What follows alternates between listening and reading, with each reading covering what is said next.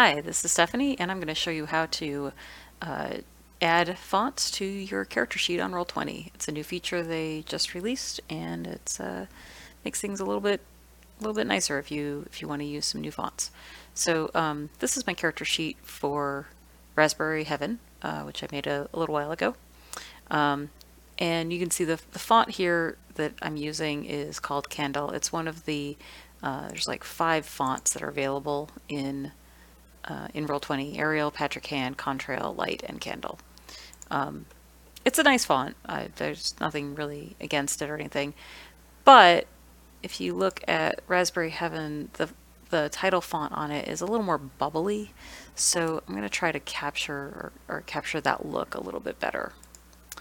Um, all right, so, so over here I go to fonts dot google dot com, and you can filter um, using the little little drop downs, uh, some font properties, um, and so forth. So I actually know the two fonts that I'm going to add. So one of them is called Modak, which is a bubbly font. It's not a perfect match, um, but I don't really want to make it an absolutely perfect match in this case. Um, I don't think that uh, when when they were doing layout on the original Raspberry Heaven, I don't think they used a Google font, uh, one of these web fonts that are available. So it's not going to be perfect, but that's okay.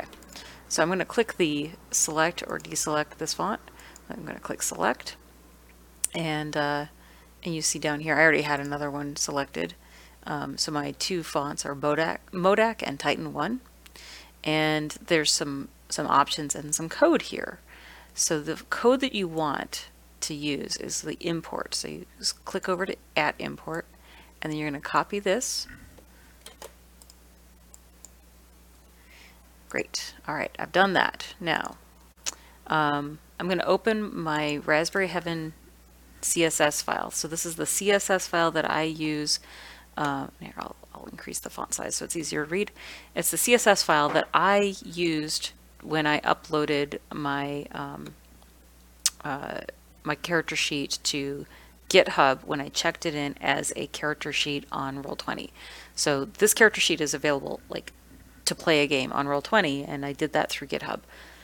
That is way outside the scope of this particular little tutorial.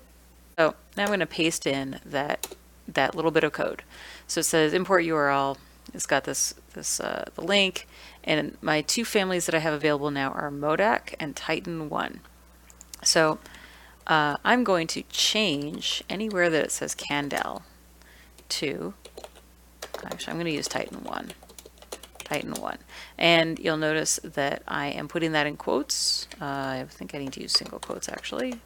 We'll find out.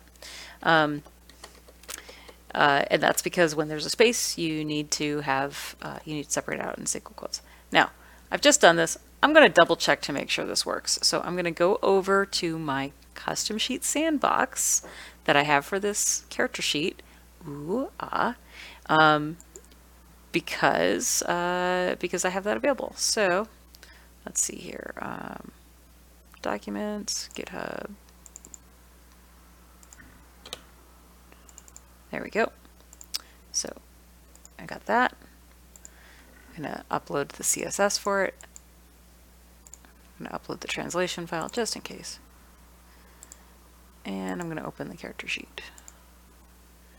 All right. Now, looks like uh, my, my font has definitely changed.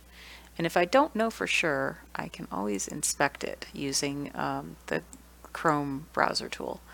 So if I look here and I look right here, it says font family is Titan One. Awesome. That is, I mean, five minutes or so of, or ten minutes of, uh, of explanation on how to make a, a uh, how to use fonts in your character sheets and Roll templates.